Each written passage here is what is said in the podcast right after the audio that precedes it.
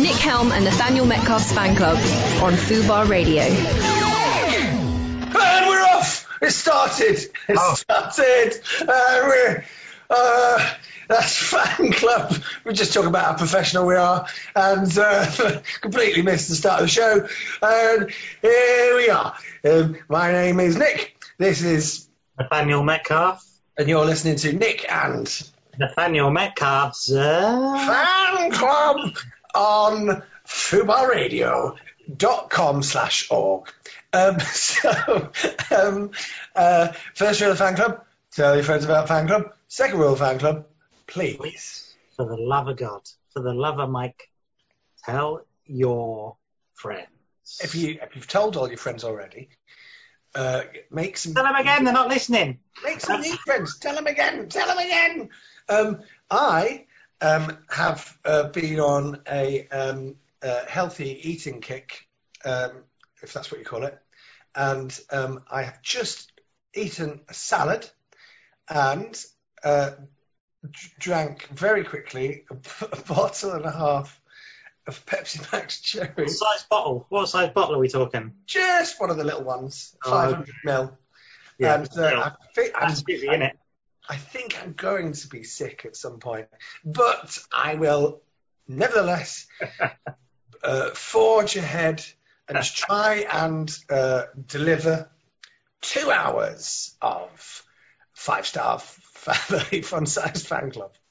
And how how are you feeling? Are you, do you feel hungry all the time? Uh, no, I feel I feel really good. I feel really good. As I'm going back to the gym with my mate Kenny, hmm um, and um, I'm just eating. Uh, I've got like a, a month until um, just under a month until I'm 40. I've lost about a stone, and I've got about another stone and a bit to lose before I'm at my preferred ideal weight. But my trousers keep falling down, so I'm sort of like, yep, that's great. That's good. I feel great when my trousers fall down. I don't know about you. I think it was because I always wanted to join a circus. So, so you know, I had to make do as a stand-up comedian because clowning wasn't as big back in 2007. But uh, it's making its way back. I find. And Do you remember that? isn't your personal trainer Kenny? Isn't he like? Is he like Dwayne Johnson's stunt double or something? He was. Um, he did. I think it was for Hercules. He was Dwayne Johnson's body double. Oh right. So, um, So when Dwayne Johnson was feeling a bit like, oh, I'm not feeling too good today, could you do it, Kenny? Yes, well, he's not as he's not as bulky, but he is fucking lean, right? Um, but what he is is um, he's got the uh, he's got a very he's the same height, and he's got a very similar um, uh, skin color. Wow. So they used him for lighting and stuff. So that, um, um, but yeah, he's, you ever seen that Hercules film? no. They made two, Wow. didn't they? They made two the same year. Two Hercules. There was one that had Dwayne Johnson in, and then there was one that was directed by Renny Harlin. Oh really? I don't remember that at all. Yeah, and it was absolute dog dust. so, um, yeah. Anyway, so it's really nice because you know um, there's some. It's really nice to actually just sort of like do so. I think that what's happened is um, I've, I put on some weight during lockdown, and then just by kind of doing any exercise and just eating properly, um, all my COVID weight has sort of like dropped off, and now um, I'm at the weight I was before. I don't know if I am though. I look. I think I look a lot skinnier than I did. Different than you did last week. Yeah. Started by then. It's I- like, and it's time to. You look physically different. Yeah, it's weird, isn't it? I mean, I can see myself on the Zoom call, and I look and I look different. But um, uh, yeah, it feels good. It feels good. But you're doing loads of uh, exercise as well, aren't you? You're cycling I've got a bike. I've got a bike, so I'm trying to go. But I'm not doing. I reckon all I'm doing is maintaining whatever current weight I am. I don't really weigh myself or anything. Perhaps I should, but I'm. Uh, I'm like. I, I, I do like pretty much every day. I'll go around the park, and if I'm going somewhere that I don't have any big definite time to get to, if I'm if I'm just going up, you know, I'll go up the West End or something like that. I'll go on a bike because it doesn't really matter how long it takes. Even though now I'm doing it in about it's about as quick, if not quicker, than getting the tube to do Yeah. that distance. And um, yeah, so that's fun. And I quite like going on a bike. I didn't think I'd like it. Um, it's like flying. It's like flying. It feels like you're doing something. It's at a different space. It's like you like flying. somewhere quickly. I think Right. I've done it since I was a kid. It's it's a genuinely odd experience. I find cycling. It feels slightly otherworldly. Well, cycling's like flying a plane, isn't it? You never forget Hmm. the first time that you flew a bike. Some, something. Something like that. Do you, do you enjoy it? Because I am absolutely fucking shit scared of bikes.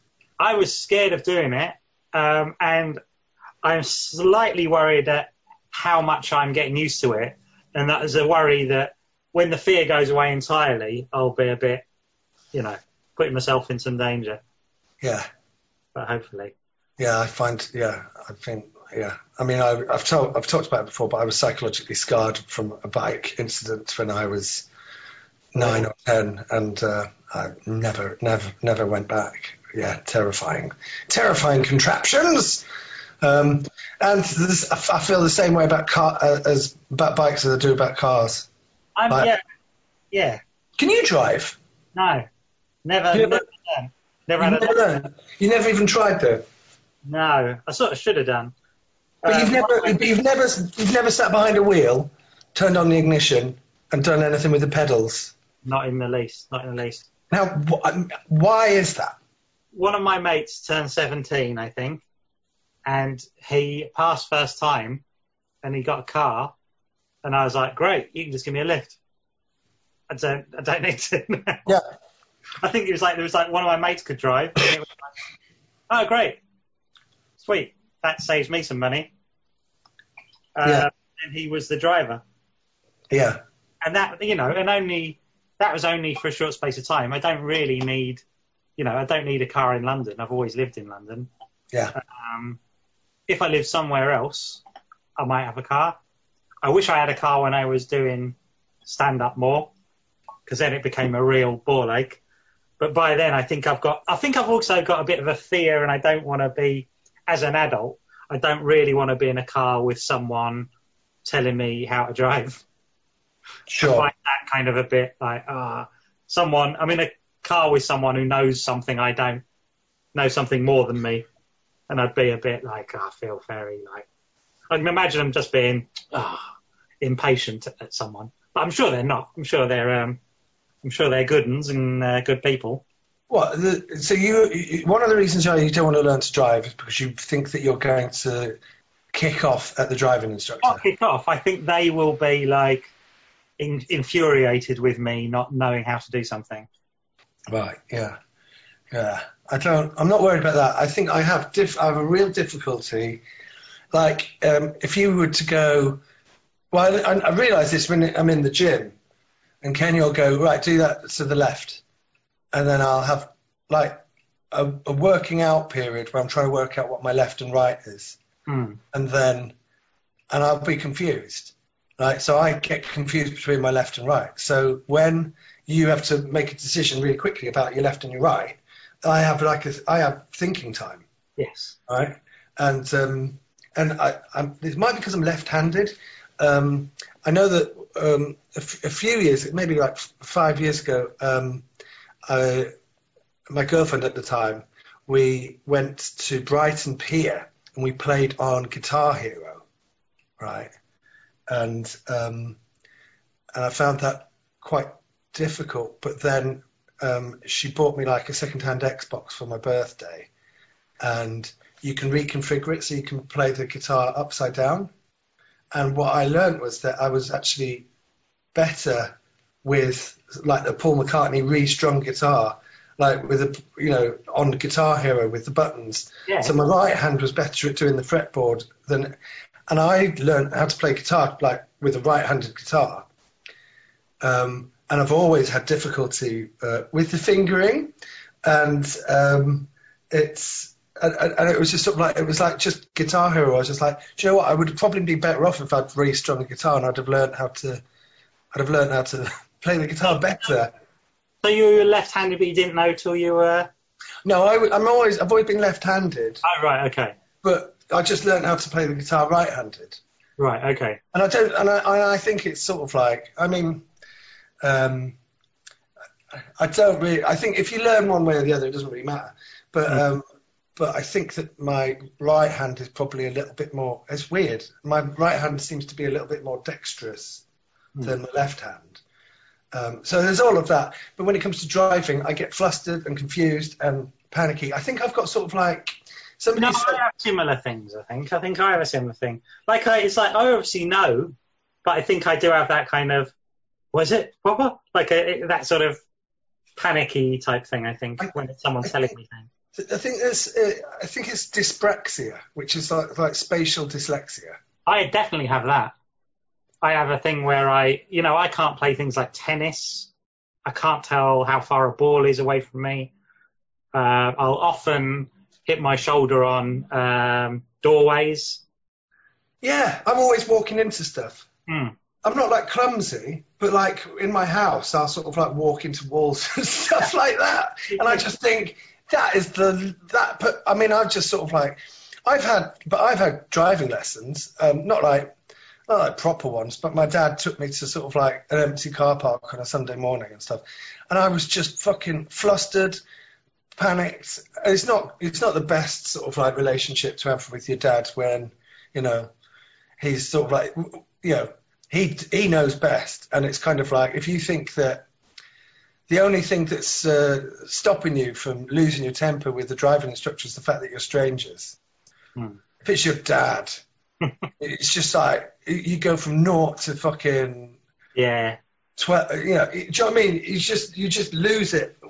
He's like going, no, don't. You know, he'd like, he'd, he'd grab the wheel and you go, when in the fucking when in any sort of scenario when you're driving is somebody going to be grabbing the wheel off you and then you just like go do you know what fuck it I won't bother and then the years fly by and then all of a sudden um, you know uh, you, haven't to drive like like four four years ago maybe five years ago I was in um, I was in France and we were my dad took me for like a driving thing um, down a country road and I nearly killed us in like 30 seconds. It was just sort of like I, I went up an embankment and nearly killed it. I was just like, you know what? I don't want to.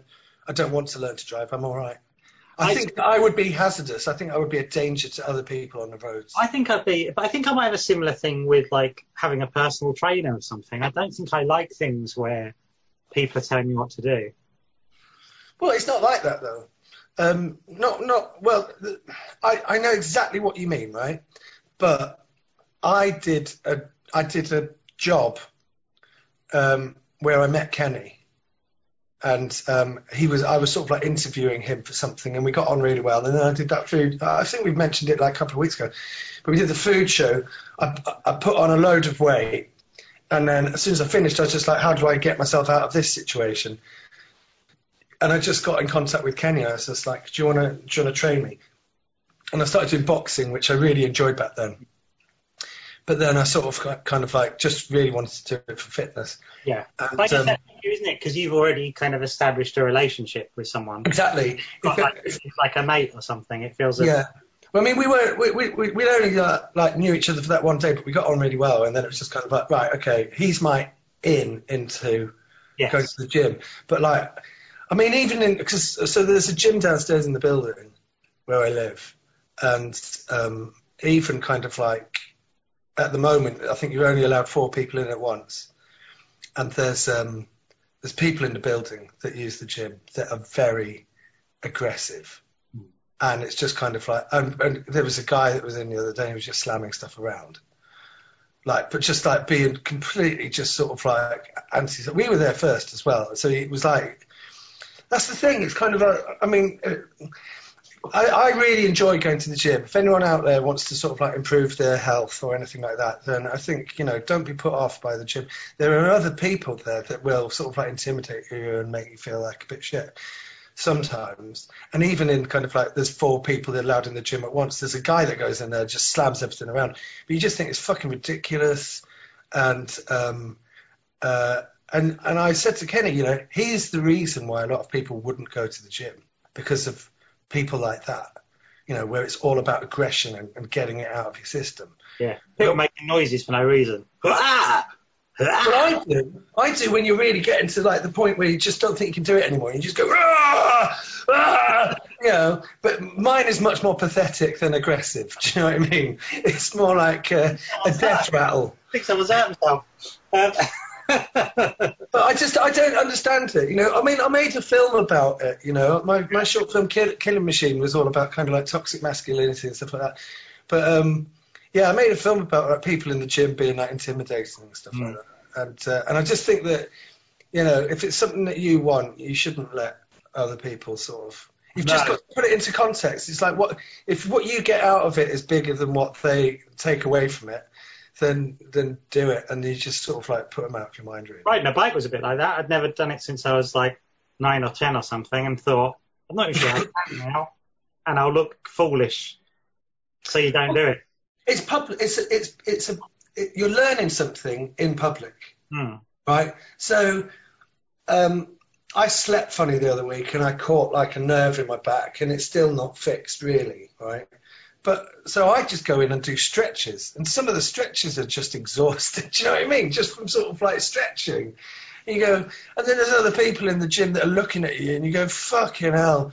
You know, I hope I hope nobody recognises me off Uncle. Do you know what I mean? It's just kind of it's just in there going, "Oh God, this is fucking publicly humiliating to be doing a stretch and breaking a sweat." Do you know what I mean?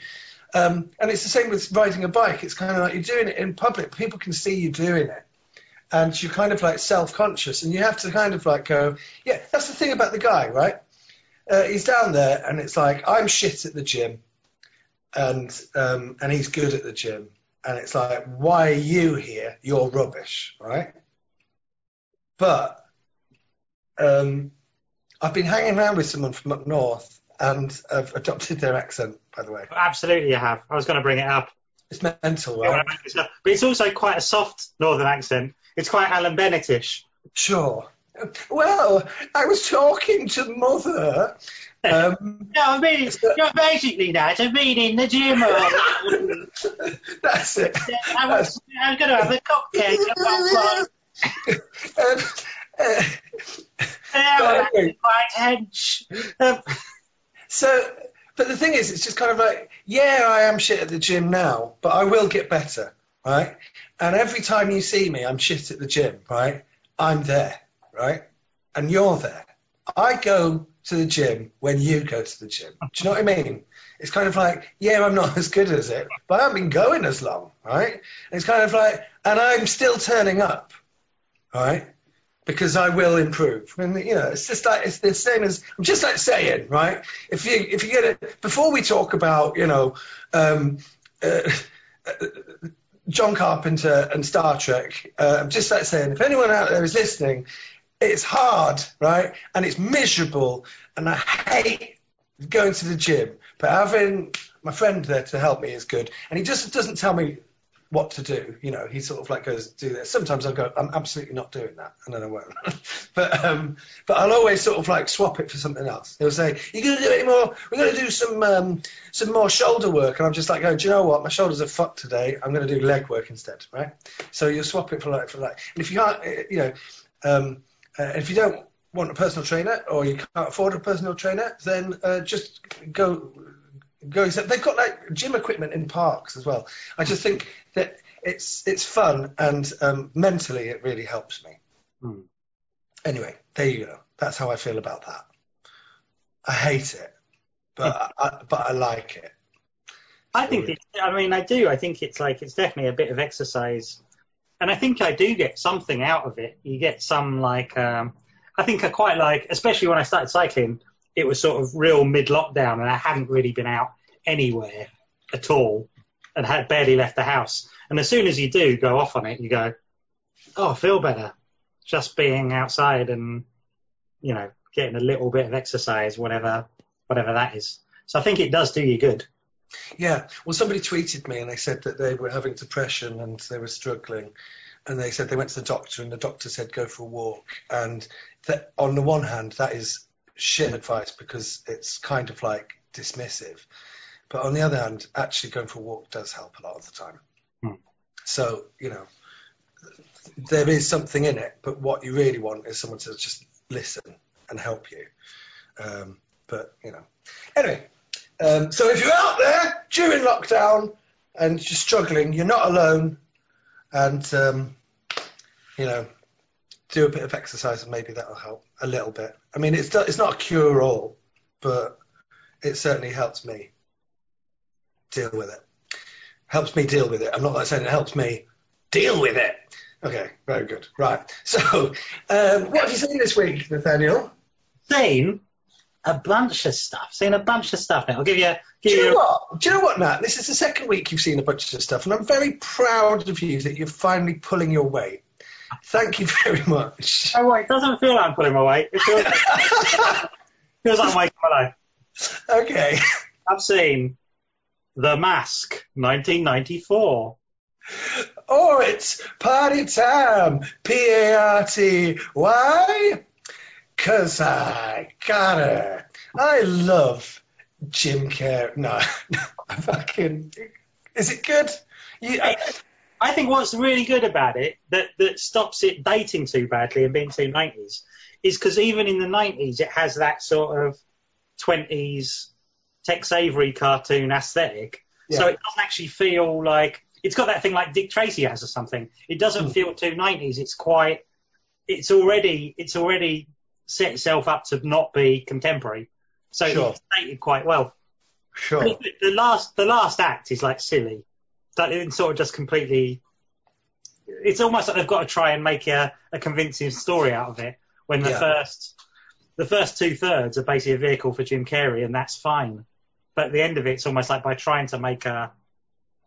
It's almost like they're trying to make more plot out of it. Uh, you've got the thing where the the bad guy ends up with a mask and things, and he has to learn to be himself. To, and it's all a bit like, oh, okay. But it's almost like also inevitable. Like, of course, this is how this film ends.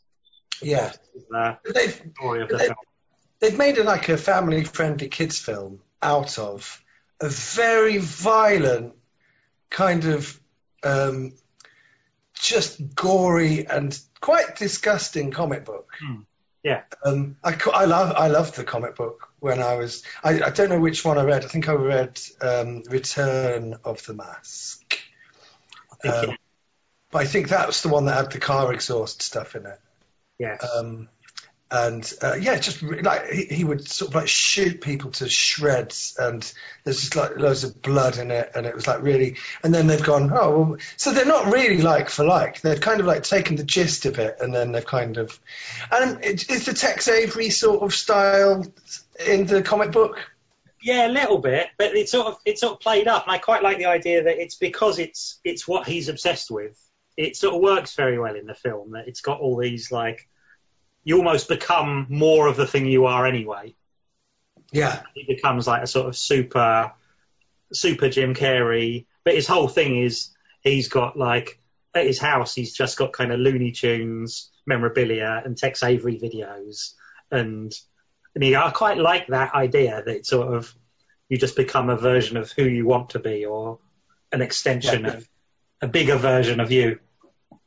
Yeah, I just I I remember I think I I that was part of Jim Carrey's amazing year, wasn't it? He did Ace Ventura. I think Ace Ventura was '93, but I think over the 12 months hmm. he did Ace Ventura, The Mask, and then Dumb and Dumber, and they all came out within 12 months of each I other. was I, I, at the time as well. I remember it almost seeming weird that, like, it's almost that I'd never heard of him before Ace Ventura, and it was almost like these other films must have been in production before, you know, before this came out. And just to have a launch like that, where you've basically got three massive movies that are essentially vehicles for your your talent Yeah, come out one after the other, and for them all to be like huge mega hits. Yeah. Like within a year, he was like, I mean, how how much later is Cable Guy? Is that ninety seven? I think Cable Guy was 96, um, which was originally a, a vehicle for Chris Farley. Oh, was it? and um, for some reason he didn't do it. uh, I think they were forcing him into doing Black Sheep, which was the follow up to Tommy Boy.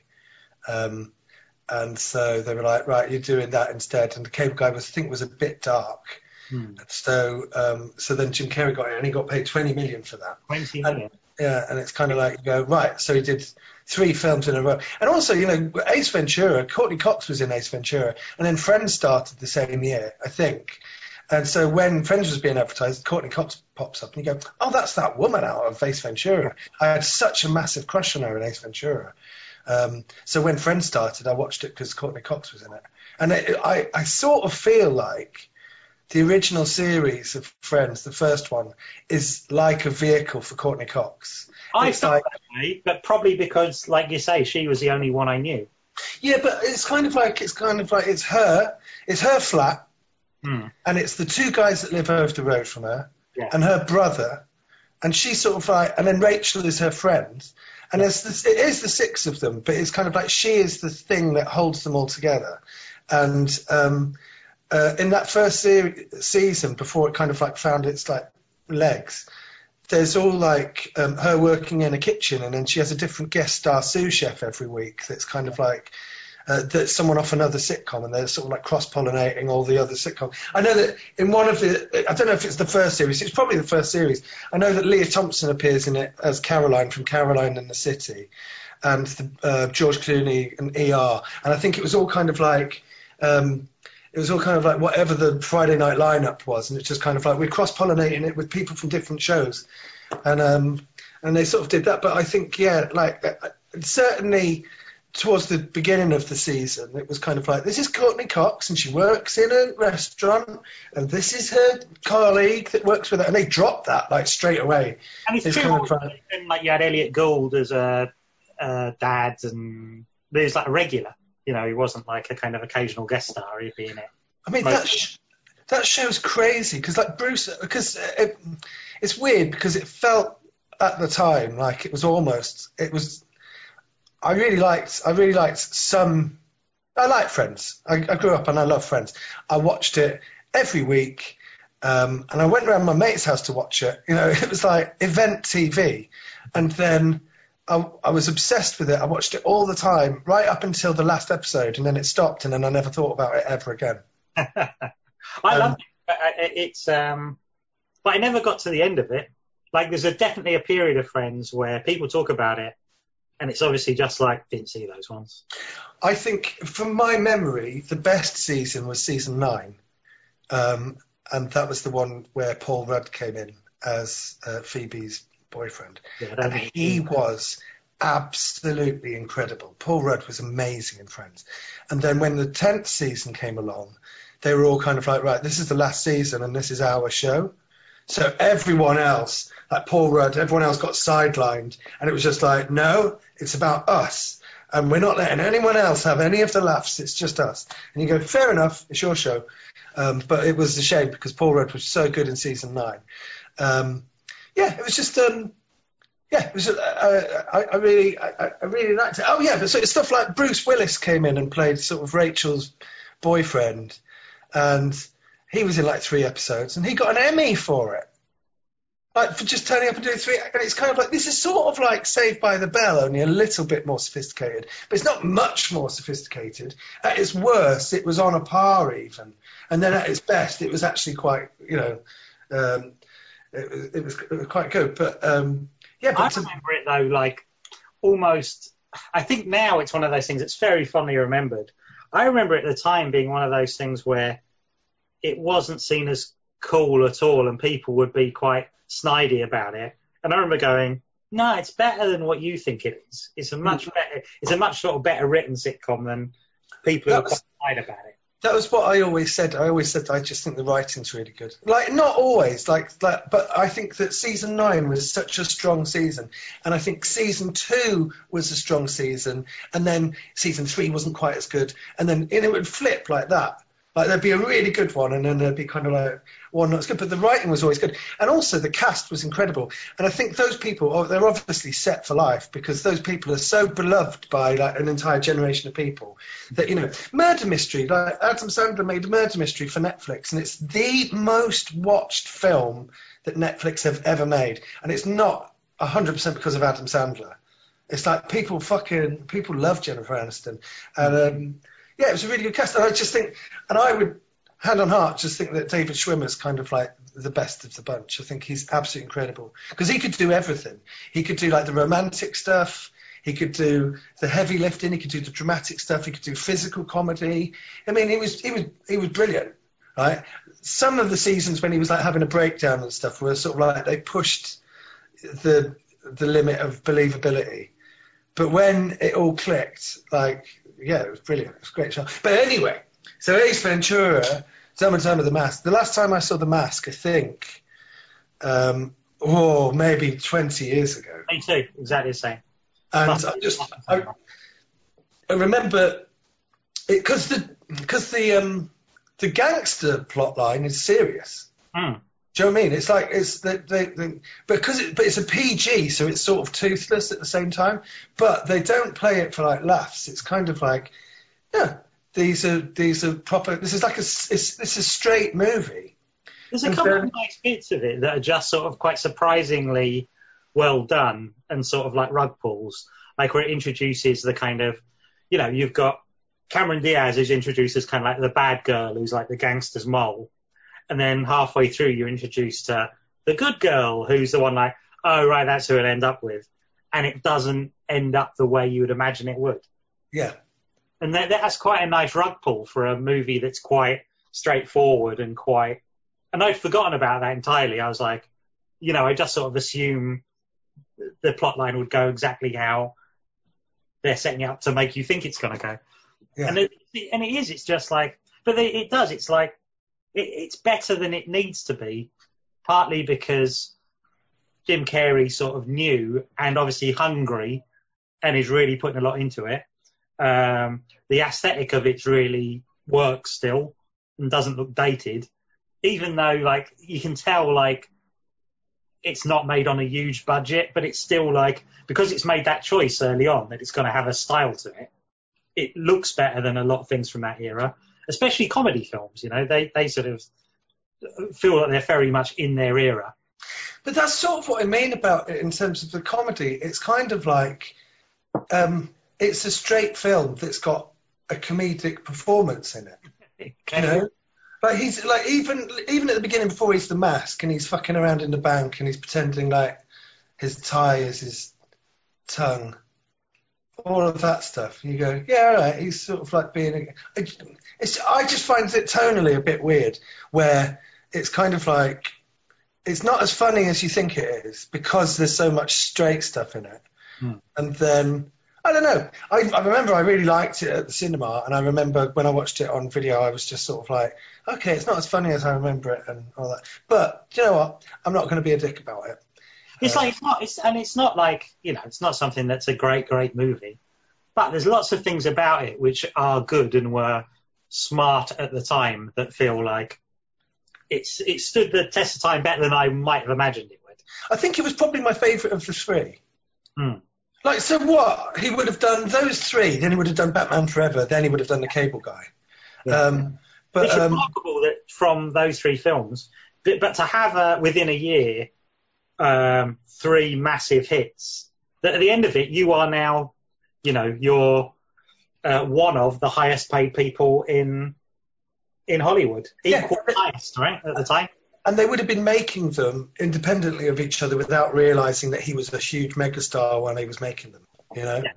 And it's like when So- the mask came out, the producers must have been going absolutely brilliant because now he's the big star off of Ace Ventura, and that kind of rolled on to Dumb and Dumber. Yeah. And but and also I just remember it's got one of my it's got one of my favourite uh, jokes in it where he's in prison and it, he gets the dog Milo and he's like going get the keys get the keys and then Milo gets like some cheese and he goes not the cheese the keys and it's like it's it, it's asking you to believe that the dog has got the same kind of names for the stuff that we call stuff, and he's misheard keys for cheese. But I just think it's really sweet. I think it's really funny. Um, yeah, uh, let's play a song and then we'll, uh, we'll talk some more.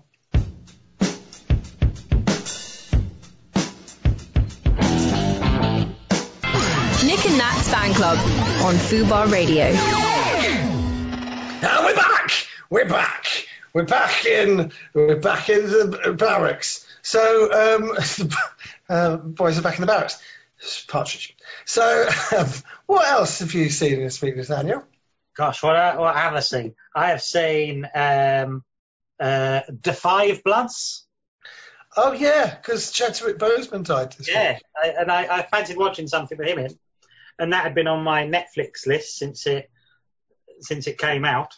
And uh, it's all right. It's not it's not an amazing film by any means, but what's what you do get from it is it's such a film that like as you're watching it, the aspect ratio is changing and chopping as you're watching it, and you think it's obviously made for the cinema, but he's someone who presumably has to go to Netflix now to get funding. And so there's this thing that's obviously meant to be a kind of Spike Lee, right? yeah, Spike Lee. And you just get the impression while watching it, like, this isn't how you're meant to watch this at all. And it felt like, you know, if this was the kind of thing they were doing odd screenings at somewhere, or, you know, and maybe it's just because of lockdown, maybe that was meant to happen. But you, when you're watching it, it's like, I'm not watching the film. And, and, he, and he sort of, my brain kind of checked out at that point when you kind of realize whatever's meant to be happening, whatever you're meant to be getting from this, you're not because it's obviously telling you things in its Do you think they released it on Netflix because of COVID? Yeah i mean it's a netflix made thing i'm sure he's Right. given up the idea of i think it's like scorsese you know trying to get the irishman made and eventually um netflix put the money for it but in in martin scorsese's mind he's got print of it that he can play in his But I don't, I don't understand the aspect ratio thing because uh, the Transformers film. I, I don't watch Transformers films, but I watch something about the Transformers films.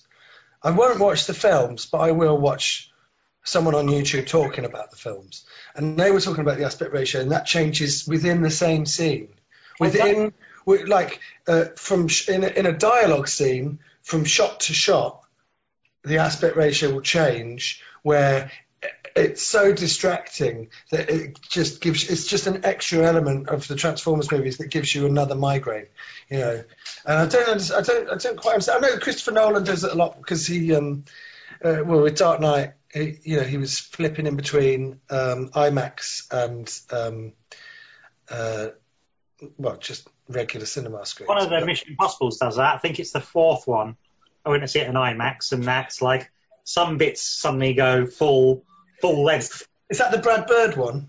yes it's that one it's that Is one. that the one when he goes to Dubai and he's on the building? I think it is that one, yeah. I Yeah, think yeah, that yeah. I think that that was there was bits of that that were filmed uh, for IMAX uh, because it was just like the tallest building in the world, wasn't Hmm. it? And he's on the side of it. God, I mean, we've definitely talked about it. it's just like Ving Rhames, Simon Pegg, and uh, Tom Cruise. All in a hotel room in the world's tallest building. You know, well, one of us has got to go out there. And then Pegg and Ving Rhames look at Tom Cruise, and Tom Cruise just goes, "Oh no, oh no, not me, not me, oh no, oh!" And the next thing you know, he's hanging off the side of the building, and you go, "You fucking produced it, mate. It's just the most fucking, it's so weak." It would But have uh, been funnier if it cut to Ving Rhames. yeah, exactly, exactly. Um, bless him. He's, he's great. I love him. I genuinely think he's great in everything, except that last Mission Impossible film is like cuts of him, like where he's not even running. As the others start running and he's running with them, it sort of cuts. He sort of enters the side of stage like, "Whew, yeah, I'm here as well. And it's like, you can't even see him running in films.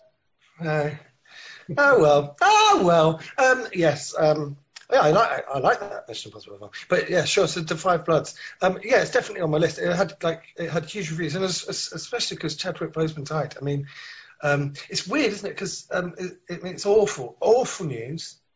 Um, but I'm you know I'm not a Marvel fan, Hmm. so it's it's this happens every time someone famous dies. Is that their picture will be on Twitter and Facebook, and I will scroll past it because I will just assume that they're making some sort of announcement about a project that they're doing, and then someone will say something.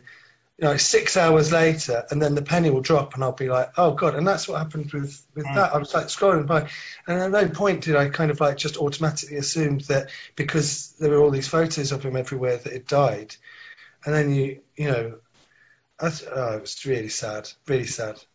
Um, but yeah, and I and I wanted to sort of like watch something this week with them in, but um, I'll, and I like Spike Lee as well. Um, Yeah, it's quite an interesting one because it's his appearance in it. He's very much a supporting character, and in fact, it's not spoiling anything. His character, it's all people with Vietnam who were there when they were young, so what they're- it, like a heist film? Sort of, yeah, yeah. They are looking for uh, they're looking for gold in Vietnam. So they're ex kind of um, Vietnam soldiers who go back, and Chadwick Boseman only appears in flashback because um, uh, because his character dies in Nam. So you kind of know he's dead at the beginning. Right. So going into it is also quite a weird thing to watch when you you go, oh yeah, he has just died. You know, watching a film where he's referenced all the time as being this, even within the film, he's this like Hmm. icon of someone who who died young, and they've all grown up and got older, and they're going back to where they were all together. Yeah. um, so I watched something that sounds like it was quite similar to the Five Bloods this week. What have you watched this week? I watched Peter's Friends, yeah. um, which is about you know a, a young group of friends that um, that go through the, the trenches of uh, Yeah, it's really yeah. of musical review theatre, and then uh, meet up ten years later, only to find out one of their oh spoiler alert friends is dying. Um, uh, yeah, fucking hell. I, Still one of the worst films you've ever seen in your life. I think it's the worst film I've ever seen. Um, I think it is. It It's might be. It's up there. it's um uh do you know what the person that comes out of it the best is Tony Slattery um but he's got sort of like a thankless role. But none of the every single character is an absolute cunt. And every single person that's acting uh, is throwing in a performance from their own imagined uh, production. It's like none of the performances match each other. They're all kind of Emma Thompson is good, but her character is annoying. Like it, Um, at the time when it came out, I remember going, "Oh, I love all these guys." From thing when I saw it, it made me think, "Well, is this what you're all really like?" Because I don't like any of you anymore. it was um, it's uh, yeah, it's it's um, I think it's the yeah, I think it's the worst film. Um, but someone tweeted me about Sliding Doors, and I think Sliding Doors is not the worst film ever made. I think Sliding Doors has a, a, a, they, it's so on the nose the way they set it up, but it's got an interesting premise. Do you know what I mean? They haven't done like that magical uh, realism thing like Groundhog Day does, where um, there's this thing that's happened and it's unexplained. They literally have made two films with different scenarios happening in them. So it's kind of like it's kind of like an it's it's a nice idea for a thing. What if you just do one thing different and it changes your whole thing? How And it changes your whole life. A good, like people refer to sliding doors as being a thing where two different, your life can go in two different directions. So it's like entered the the kind of national consciousness, isn't it? Yeah. Um, and uh, yeah, so I think as a, as a as a setup for a film, it's it's a nice idea. And um, I think Gwyneth Paltrow. I was just thinking, Gwyneth Paltrow's got like a terrible reputation for for herself, but you, you just think about all of the films she's in, and um, I just like all of the films. Yeah, Mm. I think she's great in Seven. Um, I think she's great in Great Expectations. Did you ever see Great Expectations? No. Uh, it was Ethan Hawke. It was like a modernised American remake. Um, I've it was seen Ethan Hawke, Gwyneth Paltrow, and Robert De Niro.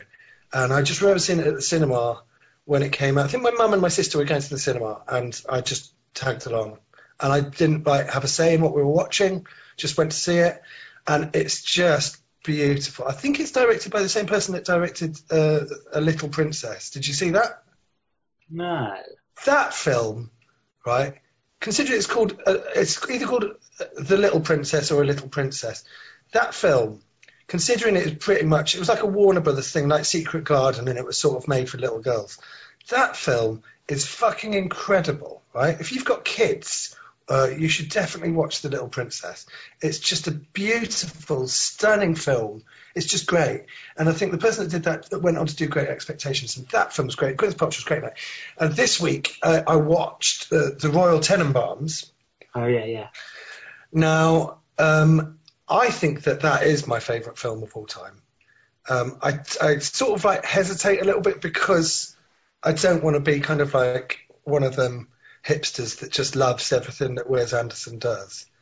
But um, I, I just think Royal Tenenbaums is absolutely incredible.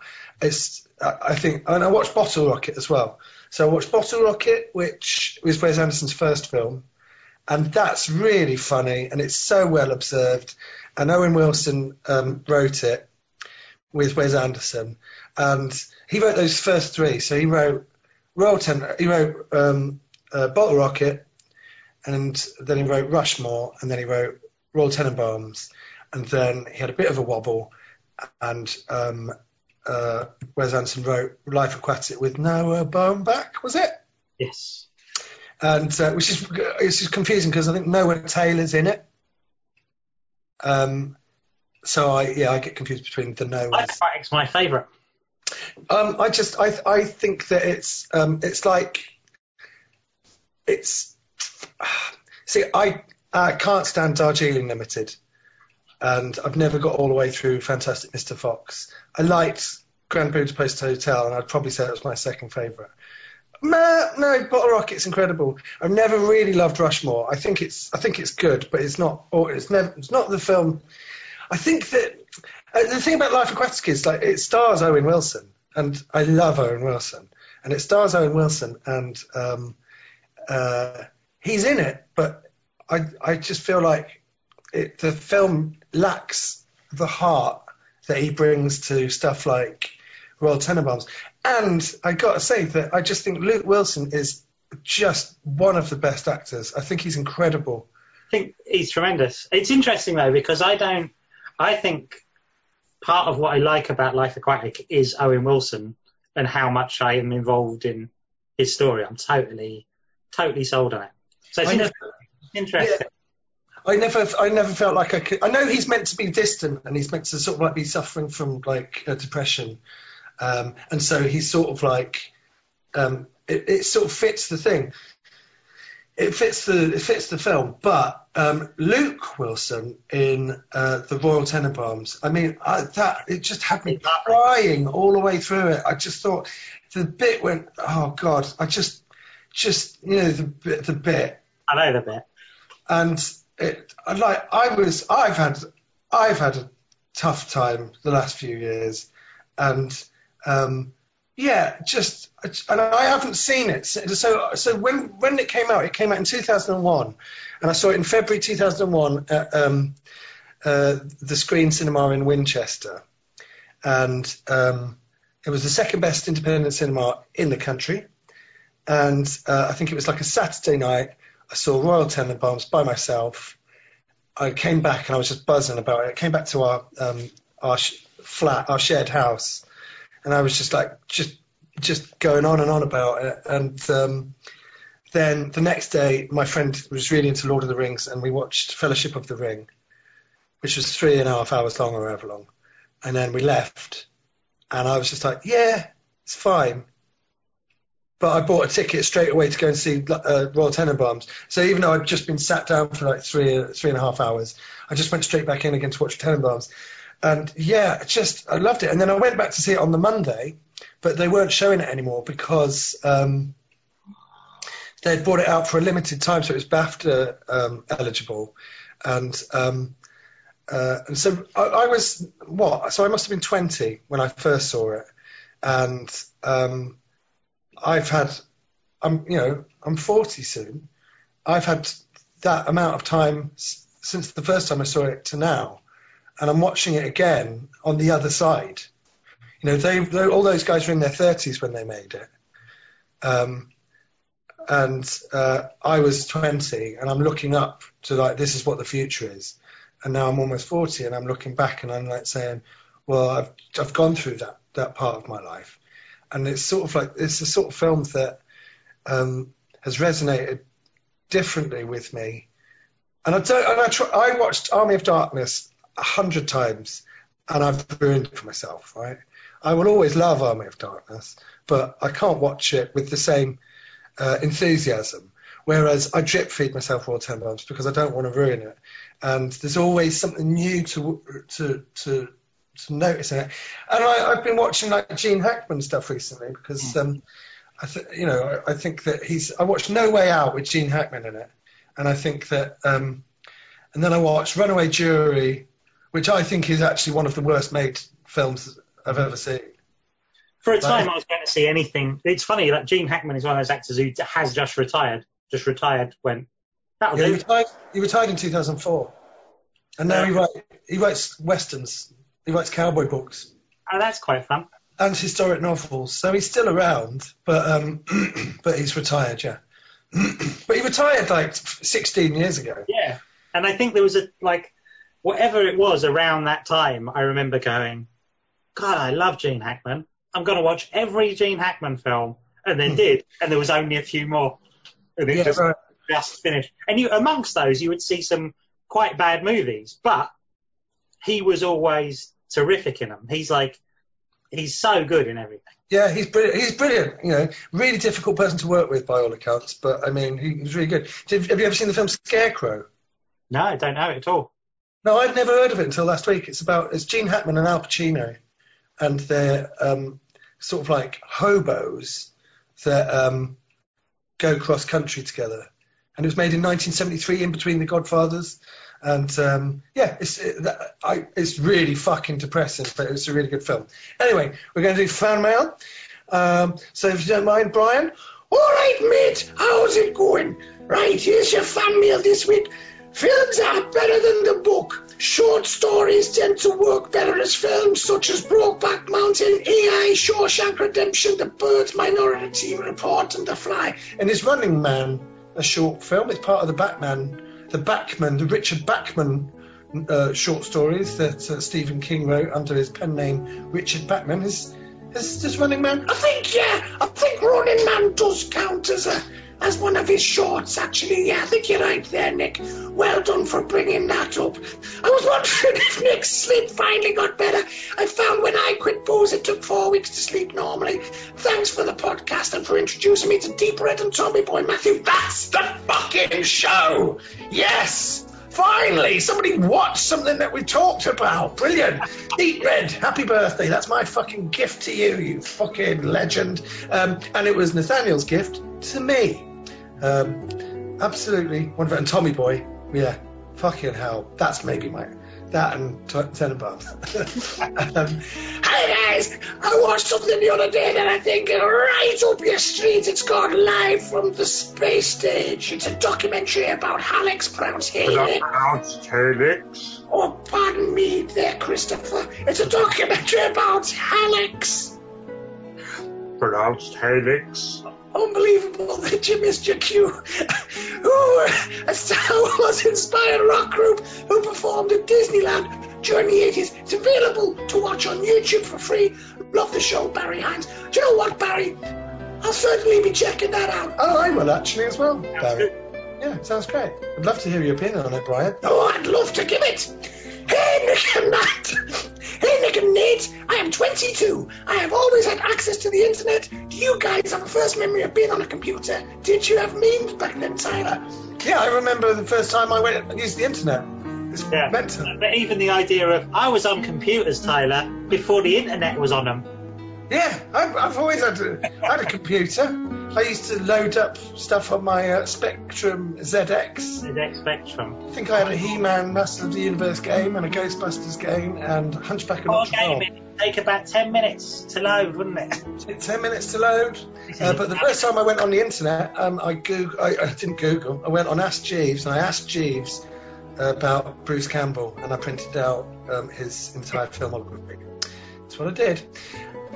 Okay. Hi guys, it's September. You know what that means? Christmas is coming. Is there anything you'd like? Are you working on your list, Rich? No, I've got everything. I, I've got more than I need. Um, I'd like world peace. How about you, Nathaniel? I'd like an end to all this COVID. I'd like an end to this COVID too. Hmm. And I'd like people to start being nice to each other again. I like the beginning of lockdown. And also, Well, so, I like the look of some of these uh, box sets that are coming out. Probably I'll have a couple of them as well. Maybe I'll get another hardback book about Robocop that I'll never read. Yeah. what's up, guys? Just wondering if you had a favourite sauce or a ketchup. Yeah, I'm a big fan of um, ketchup. I'm a big fan of holy fuck sauce. Uh, the- my God, it's it's hot, but it's the most delicious fucking sauce ever. If you can buy it, buy it online. It's brilliant. Hi guys, you know what I don't get about the Mandalorian? Why bother casting such a handsome lead in Pedro Pascal if he's just going to be wearing a helmet all the time? Natasha, P.S. For the love of God, get him on the show. Well, we'll do our very best. We'll do our very best. Um, yeah, we'll, we'll we'll certainly try. But also, uh, it'll never happen. Uh, but but also, that is that sort of thinking, yeah, that leads to uh, mistakes happening with Judge Dredd. Okay, so just be careful what you wish for. All right. Um, okay, but although the Mandalorian wasn't a pre-existing character, so you know he could have taken his helmet off and no one would have been upset about it. I've not watched the Mandalorian yet. Um, I've heard it's good, but my heart aches every time I think about Star Wars. Um, Hi guys! People in London always make fun of me when I recount a childhood memory of the man in the fruit farm handing me a satsuma or a tomato as a free treat. Is this weird? Is this an exclusively West Country thing, Bill? how many people in London laugh at you when you talk about a man giving you a free satsuma? How many nice, people? doesn't? I imagine it's quite a nice memory. I think I don't know. I don't know why people are laughing at you, but I also I don't. I, I, I don't. I don't buy it, and I don't think it's a London thing. Um, uh, look, you just have your. I, you know what I find weird? Somebody giving you a tomato. I can understand a free satsuma, Sure. but giving someone like a free tomato, I find I find that weird. But yeah, that's just me. Have we done all the fan mail? Yeah. Well, let's play a song then and get a guest on.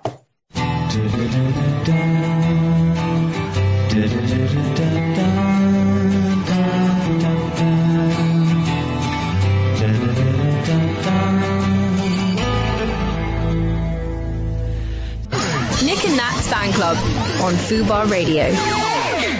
Oh, okay. Uh, uh, and we're, we're back in the studio. We're not in the studio. I'm in my living room, and Nat's in his living room. We're, jo- welcome back to Camp COVID. We're joined in the studio. We're not in the studio. Live. We're not live. Uh, it's pre-recorded. we're joined now by Stu Whiffen. Um, hello, Stu. How you doing? I'm good. It's, it's, it's a pleasure to be here. How are you? You all right? Yeah, really good. Thank you. Um, I had the pleasure of doing your podcast off the beaten track. Uh, was when was it? Was it this year? It was beginning of the year. I reckon February. Well, I reckon it was probably like January. Yeah, right. Um, it Little was a did lovely you know, podcast. little did you know what was Oh, going to happen wow. in the year ahead. Eh? You were so wide-eyed and innocent back then. Um, uh, but yeah, that's I really uh, yeah I love doing I love doing your podcasts and uh, so thanks for having me on that. It was an absolute pleasure. I got to kind of.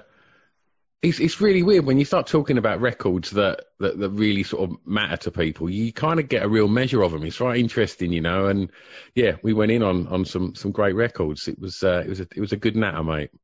And we also uh, found out that um, uh, the, did you used to run the Pink Toothbrush in Southend? I still do.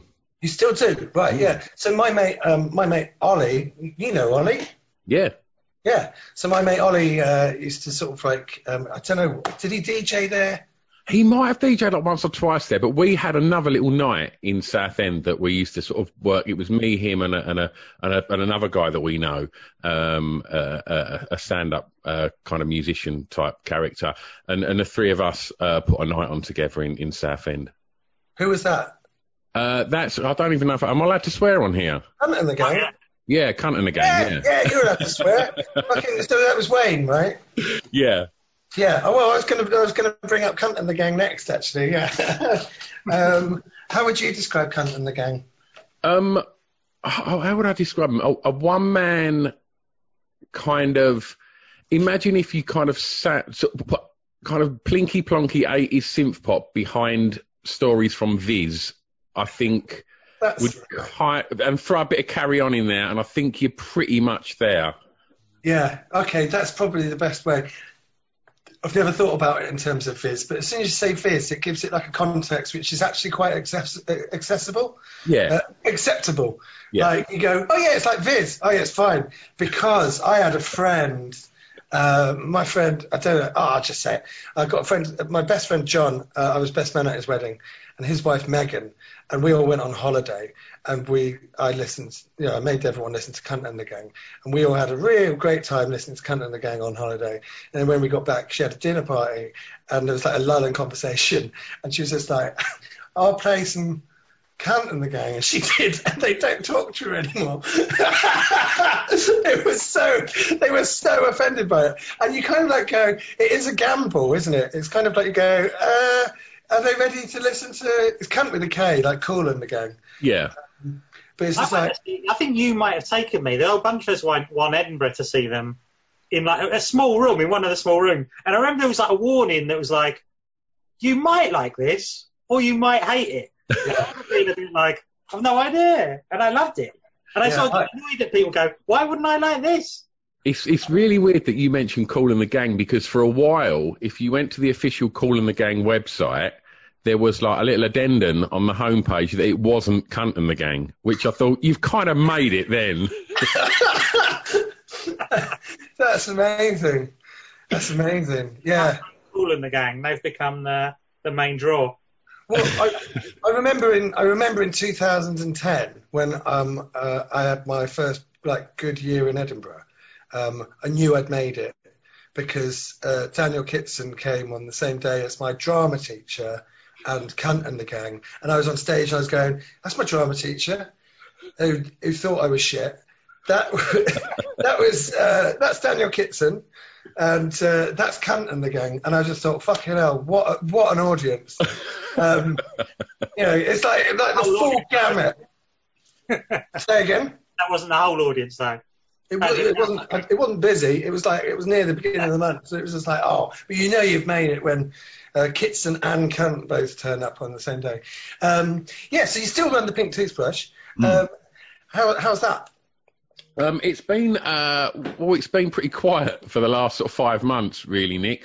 Um, and it's it's just weird, mate. It's you know we, we we've just started to kind of consider the concept of maybe putting on some stand up um, or maybe putting on some live podcasts that we can do sort of socially distanced, seated. But we don't own seats. You know, you, you, you've been in there. It's a it's a dirty, smelly indie rock club, and uh, but it's got a, a gigantic stage in there, and and yeah, it's just strange. We can't open it as a club at the moment, which is such a shame. Um, but you know, as soon as we're told it's it's safe and sound, we can, you know, we will reopen. But I think all the time there's restrictions in place, you know, without getting too sort of boring about it. We're just worried that we're going to get sued. Someone's going to come in and catch something, and then, you know, before you know it, we're we're being sued by someone. So it's like, right, let's let's look at what we can do. But you know, in regards to, you know, playing rock and roll music, you know, turned up to ten for for loads of sweaty indie kids, I can't see that happening this year, mate. Not at all this year. I don't know. I don't know. I mean, obviously, you know, as as a stand up, you've obviously seen a very similar sort of thing as well. Do you know what I mean? It's like no one's.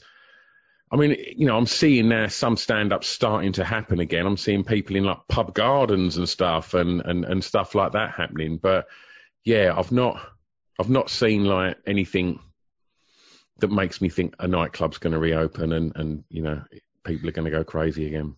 No, and I also feel like these are tentative steps that people are taking in preparation for just being shut down again. Yeah. I, I feel like if anything that does happen this year, it's not going to be permanent. and it's just I don't know. It's just it's weird, isn't it? It's just such a weird time because it's difficult to even know what we're meant to be doing. Just kind of like on a daily basis now. It's kind of like when it was lockdown, or you're all locked down, you're all staying in. It's like good. I know where I am there. I can deal with that. Right. I'm not leaving the house. But now it's kind of like you look around and people do not give a fuck. It's just kind of like you go, well, what are we doing then? Yeah. Yeah, I, I, don't, I don't get it. But that's all the COVID stuff. But you know, we. Are you are you Southend born and bred, Stu? No, no, I, I don't actually live in Southend. I live kind of, um, I live in a place called Grays, which kind of is quite grey um, and miserable. And yeah, it's kind of, I'd say probably in between London and Southend. And uh, yeah, I've actually lived there all my life. It's uh, it's kind of it's close enough to London, but annoyingly far enough away that the last train home's still like half eleven. You know, Right. you can't go, you can't really go out and enjoy yourself in London anymore. You still got to get that kind of last train home. So Do you Yeah. think that was that sort of? I get that about lots of towns. I think Southend and sort of like that kind of part of Essex has that a lot, where people kind of create their own things in those areas. And there's a few like, and doing stand up, you go to various different towns, and some feel like they've got a real sort of scene of things going on, and people that, uh, and it tends to be like from grassroots, like small bands that put on shows themselves or find these venues that they can put shows on. And I get that, yeah, like Southend and sort of parts of parts of Essex have these like clubs you play where it feels like there is a grassroots thing, whereas other towns in in the UK are almost you get off the train and you're on the high street and they all look the same. But there's certain towns and places that have something going on. And I think that comes from that, right? There's certain places that seem to have people in it that create their own stuff or want to create their own stuff. And I wonder if that's because you're so close to London, but you can't stay out late, that you want that in your in your town. Probably, you, you're probably right. And and bizarrely, I, I set my podcast up to ask that very question. That the podcast that, that, that Nick guested on um, was initially sort of set up, and being called Off the Beaten Track. Like I was just fascinated by a conversation I had with Scroobius Pip, who lives sort of five minutes from Grays in a place called Stanford Le Hope. Um, how he'd never moved to London because it's the done thing when you're an aspiring actor, comedian, musician that you, you know, you move to London. And he was like, oh, nah, I, I didn't really fancy that. Whereas I look at the other acts from, from that come out at the same time as Pip in Southend, like the Horrors and these New Puritans and uh, Get Cape, Wear Cape, Fly, they all moved to London. Uh, and, and, and I just found that really interesting why there was that kind of, why you felt like you couldn't do it in your own hometown. And uh, that's what kind of led me to, to want to know about how your hometown kind of defines you and, and, and how it, you know, can, can limit creativity or it can, you know, open up creativity. And I, and I think what you just said, um, uh, Nathaniel, is that, that, that I think sometimes people just think, like, if I can't get the last train home, I'm just going to create something. And, them aforementioned bands, these New Puritans, uh, the Horrors, uh, there was a band called Ipso Facto that come out of that scene. They created this thing called Junk Club um, at the venue where, where me and um, uh, our, friend Ollie put a night on. And they just created this amazing night that, that just made no sense. It was really like everybody looked like kind of theatrical kind of it was really gothy it was really dark and they were playing like post punk but it was just really crazy and it made no sense but it just created this amazing scene and just pushed all of these bands out of it that have then gone on to create some amazing things. So I do think there's little kind of towns on the peripheries of London that that does create that kind of scene, hundred percent. Because also, I think here, when you were talking about you're like a indie DJ, but I don't think you really get those clubs in London. I've sort of lived in London all my life, but it feels like when people talk about themselves growing up and they've got these little clubs that they go to, which plays the music that they like, and it's not things outside the mainstream. It's almost like London doesn't really have that because it's too big. And it's like, it's almost, it's got no, um, it hasn't got the focus. So it doesn't have its own small venue where it has an alternative, like you can play alternative music or something because it's sort of too big. It's sort of too disparate. And I think this can happen in smaller towns in a way that's easier to happen than it would be in a huge city like London. definitely. But but I also think in, general, like your, your indie and your rock clubs, they're disappearing. Like you know that them there seemed to be like indie nights everywhere when I was growing up, and and uh, you know I don't know if that was the case in your your student days and or clubbing years.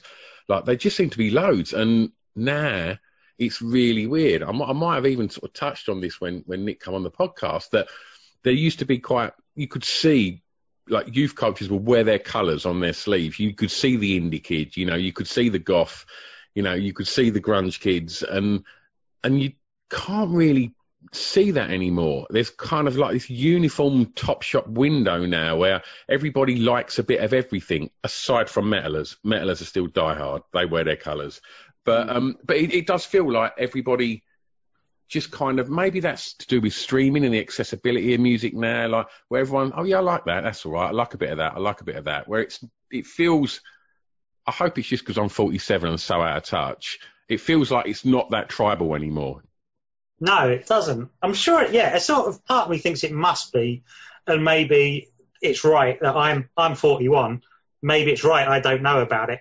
Yeah. I'll find out about it when there's a documentary in 10 years' time. And I'll go, all right, okay. I had no idea that's happening. And so, Well, I'm, I'm 39, so I'm kind of like got my finger a little bit more on the pulse than you right, guys.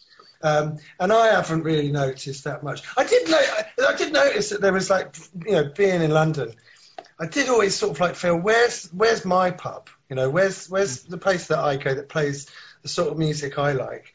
And then there are sort of like, there are sort of places that I found. There was like, um, I used to really love going to Slim Jims on Upper Street, which just played sort of like, like proper like rock music, uh, but like not not modern rock music. It was kind of like 70s and 80s stuff, and I, and I really loved that. And there was another place um, on Holloway Road called uh, Big Red, which was sort of like a more commercial version of um, Slim Jims. And then Slim Jims is like a sister of Aces and Eights, which is walking distance down the road. So there were places that I eventually found that I felt like, oh, this is this is this is where I feel I belong. But then you get you, you sort of like feel like you can never get a table in those places because people are there ironically, and it's kind of a bit touristy, and it's kind of like you go, oh, sure, but this is actually what. You, my point is like, for me to go into a pub where they play Alice Cooper uh, just because that that's what they're playing, and it's not Poison.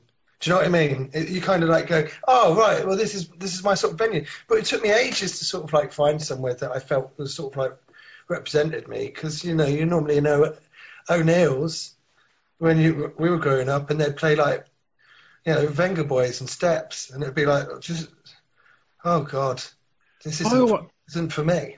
I always wanted to find a pub that it, it, that I mean, music aside, I always just wanted that pub like like in Cheers, like where you could walk in on your own and like and you'd be all right. I've never had that. I've never gone in a pub on my own and like and had a conversation with the barman and like and then struck up a random conversation with someone else at a stall.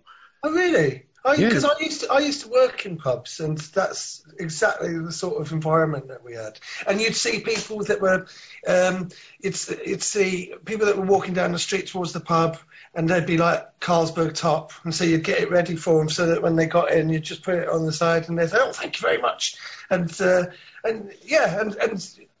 Uh, I was in one pub called the Glass House, which was kind of like it was just sort of a weird um, sports bar, but um, uh, but they liked me because they always used to play rugby, and I never used to watch it because I didn't give a, I don't like sport.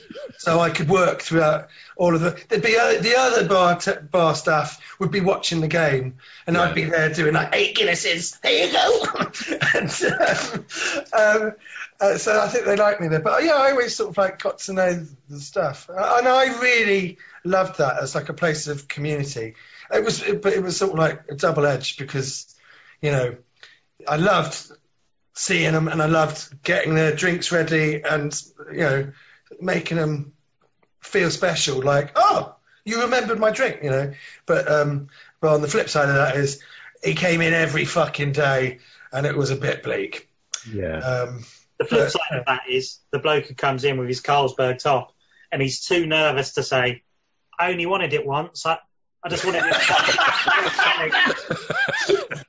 it was just sunny out that day. I went to the Carlsberg top because I was quite thirsty and I wanted something a bit easy. Yeah. I have to have it every day whenever I go to the pub. And the guy's always poured it for me. And all I want's a Guinness, but I can't ask for a Guinness because he's When poured it for me. when I was when I was little, um, we went around my grandma's house and she made a roast chicken, and one of the nicest things in the world is like crispy chicken skin when it's hot. Mm-mm. And I was like, oh, I love chicken skin. And then the next day when it was cold, they like put me like a plate of cold chicken skin. And you have to go, well, not not like this. Obviously, this is but you know, you you're too young, so you end up just having to eat a plate of cold chicken skin. Yeah, maybe maybe I should have been a bit more thoughtful towards him. You're right, Nathaniel. I realise in hindsight I've been a massive cunt. I'm sorry. I'm sorry. Oh. You're in your you're in your own pub though, Stu. I am, I am. See, this is it. If I want a Carlsberg top, I can be. It's not the same though. Honestly, like since lockdown and the pubs all shut, like it's. You'd, you'd think it'd be great. It was like, well, I could just go down my own pub and and and have a pint, but it's no fun, is it? Sitting on your own having a pint. Yeah, I love it. I love it. I, and it's not it's not always a pint of beer. Um, it's um, one of the things. I went out the other day for lockdown. Uh, I went out the other day. We sat in a pub garden, and uh, you know, and the, uh, they kept getting our table mixed up with another table, and every time we ordered a drink, it would take half an hour, and eventually they brought us the bill and it was like 280 quid and it's just like what? And then there was a bunch of stuff on there that we didn't order. And then everyone was like like chipping in and sort of like and I was just like no no no it's fine. I'll just say that we've got the wrong bill. Right. And everyone else started like arguing and they were like going oh um, it says here I've had nine pints but I've only had seven and it's just kind of like you're not making it sound better you know what I mean so just shut up, all right? And then I was just thinking, oh, it's so much nicer when you're on your own in, in your flat. Uh, and you can just serve yourself. It's brilliant. But you've built, um, you've built a, a pub in your shed at the bottom of your garden, right? Well, um, I mean, I didn't build it um, because I can't build stuff. I'm not that guy, you know. But what this was when a brick backdrop. So we assume you've got your hod out and you've uh, you've got all your bricks out and you've actually built.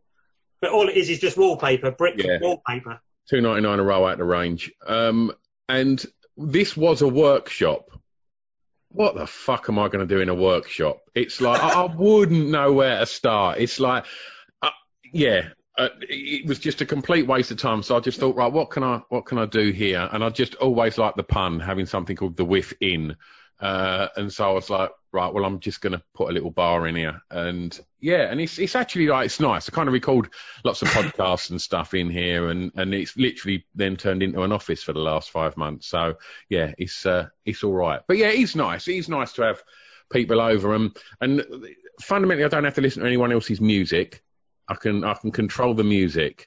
Uh, I haven't got to get a cab home, uh, and I also don't have to have any pricks in here.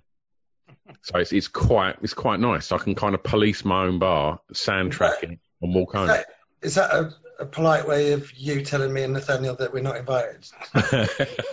you boys are welcome whenever, of course. For sure, sure.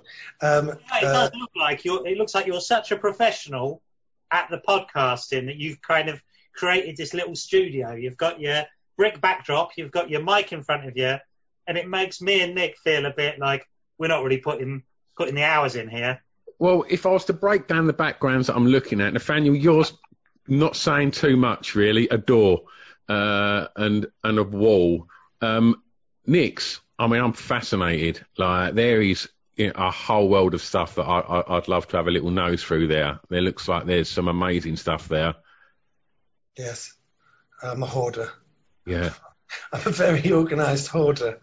But um, yeah, I, I'm It's- more carefully angled, but Sure.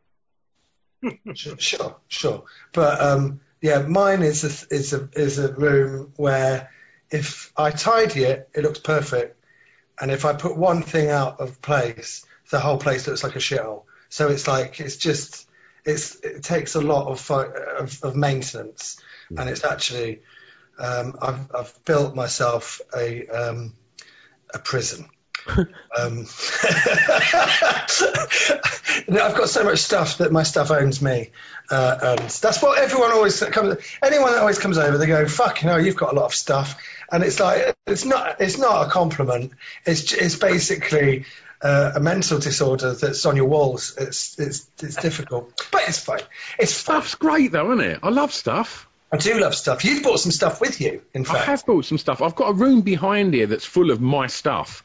Like I have these kind of arguments with my wife where she's like, um, "Why are you buying records? Haven't you got enough?" And it's like we don't work like that. You know, it's not like I've now got X amount of records. I don't need any more. It's like I like records, so I'm going to buy some more. And it's like I, want, I like books. I like you know, and so it's like, I- and I kind of like I like weird little toys and stuff. And it's like if you can have them, they're nice to look at as well.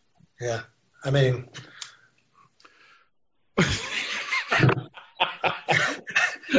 it's not. It gets worse. It gets worse. I've Got another one on the other side. Fucking. Um, for the for the listeners at home, I.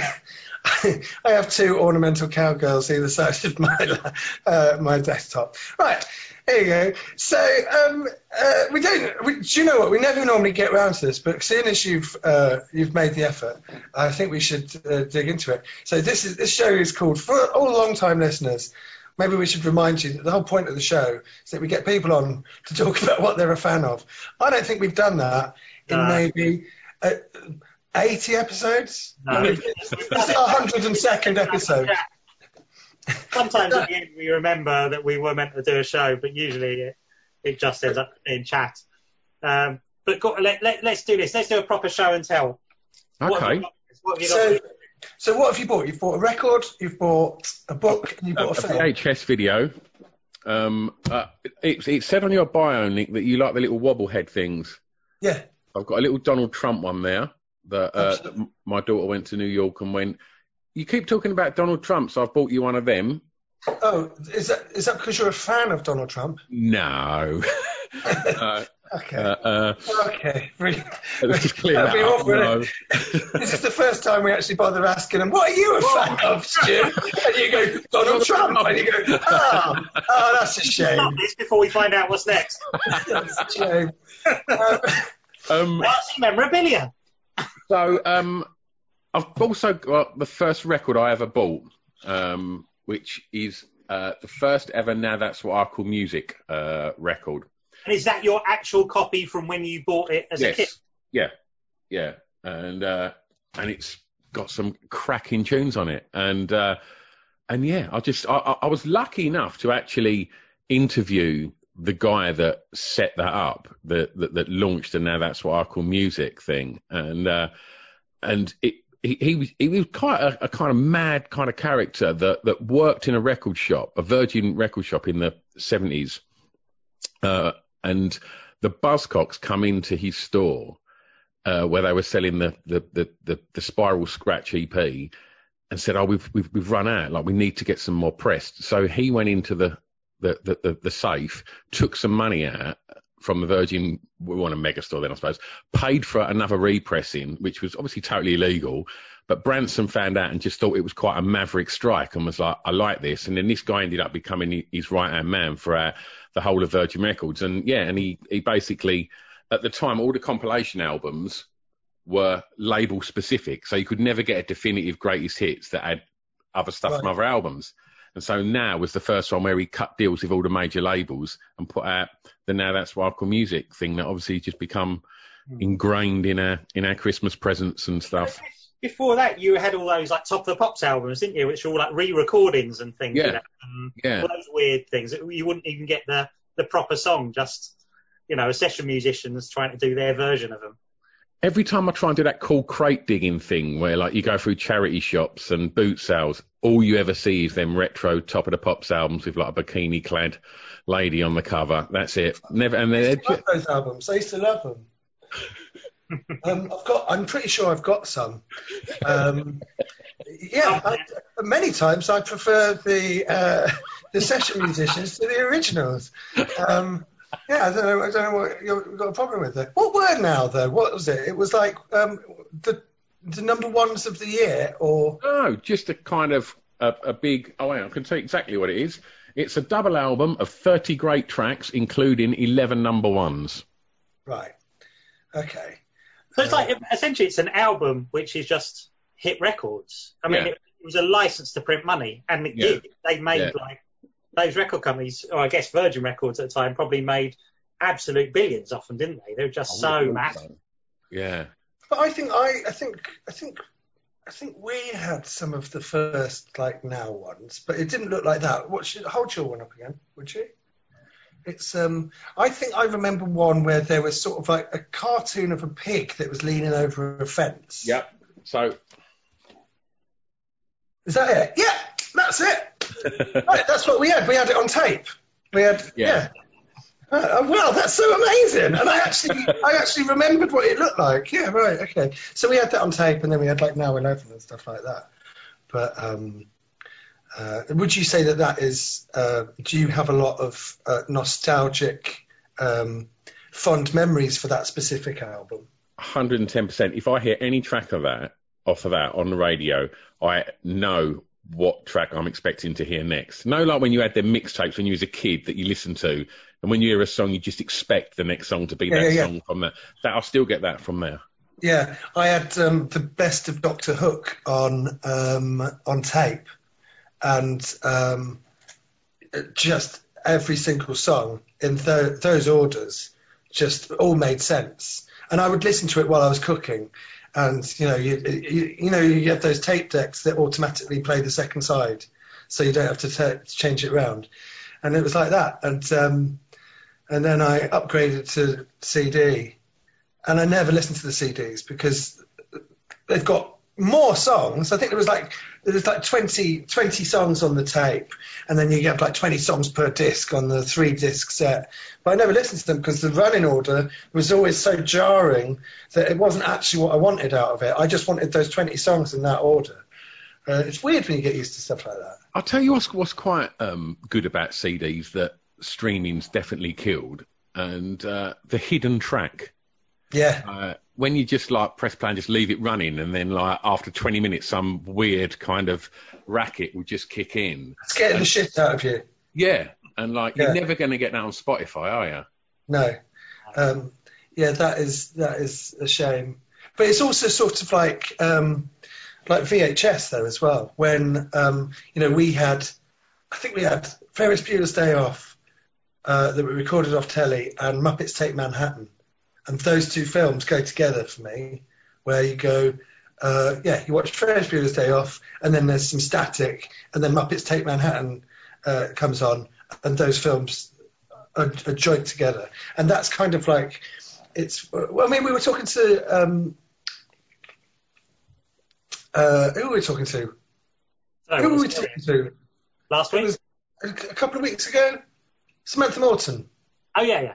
about um, about acting on film, and you've got expensive film that's going through a camera, and uh, you don't have infinite takes because of digital, so you can't go over and over and over again. So you've got to get this performance on film in like three goes, right? Less if you can, right? And so the format that you're actually using in order to capture that performance actually has an impact on the way it's created and it's kind of like old technology is kind of like um, it's not just the fact that Ferris Bueller's Day Off is uh, a good film that I enjoy. It is the fact that the format that it was recorded on has an impact on how I enjoy watching it, and you get that with vinyl, and you get that with uh, ta- and not to sound like a fucking you know ninety year old, but do you know what I mean? You get- you- The format that that stuff came on, VHS tapes, records, has a direct impact on how you absorb that uh, that media. And it's weird that that's kind of like there is a nostalgia to it, but also in many ways it, it, it's not as good when you can just sort of like uh, press a button and just And get. VHS, have you got a VHS there, Stu? I have. I see this. It is. Oh, The Wanderers. Yeah. This this is a film, uh, and and it's come from that. Can you see that the video collection? That was some kind of weird thing that used to kind of reissue old films on VHS. But um, reissue are a bit cheaper, right? That was almost like it was like a sort of affordable label. I think. I think they were about nine ninety nine or something, weren't they? Th- This was nine ninety nine from ASDA. Um, I probably bought this in about nineteen eighty eight, I reckon. Um, have either of you seen The Wanderers?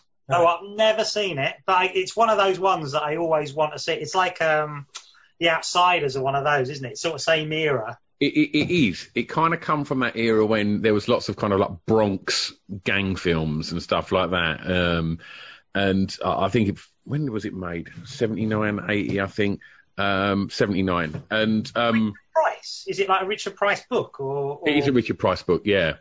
Um, What is it? What, what, so what is it? Go, just for, for someone that doesn't know anything about it, tell me what it is. Uh, it's an Italian gang called the Wanderers, uh, and and and basically it's about them um, at college, and and it all culminating in there's gangs throughout the whole college. There's the bald the Baldies, which is uh, you guys seen Stir Crazy? Yeah. So the Baldies is, is headed by um, Grossberger from uh, right, Stir right. Crazy, and uh, and you've got yeah you've got loads of different gangs, and it's like but it's not like the Warriors. Whereas the Warriors is really kind of gritty and quite horrible. The Wanderers is just all do what music. It's the soundtrack's amazing. It's got Karen Allen from the Lost Ark, and uh, she plays the female lead in it.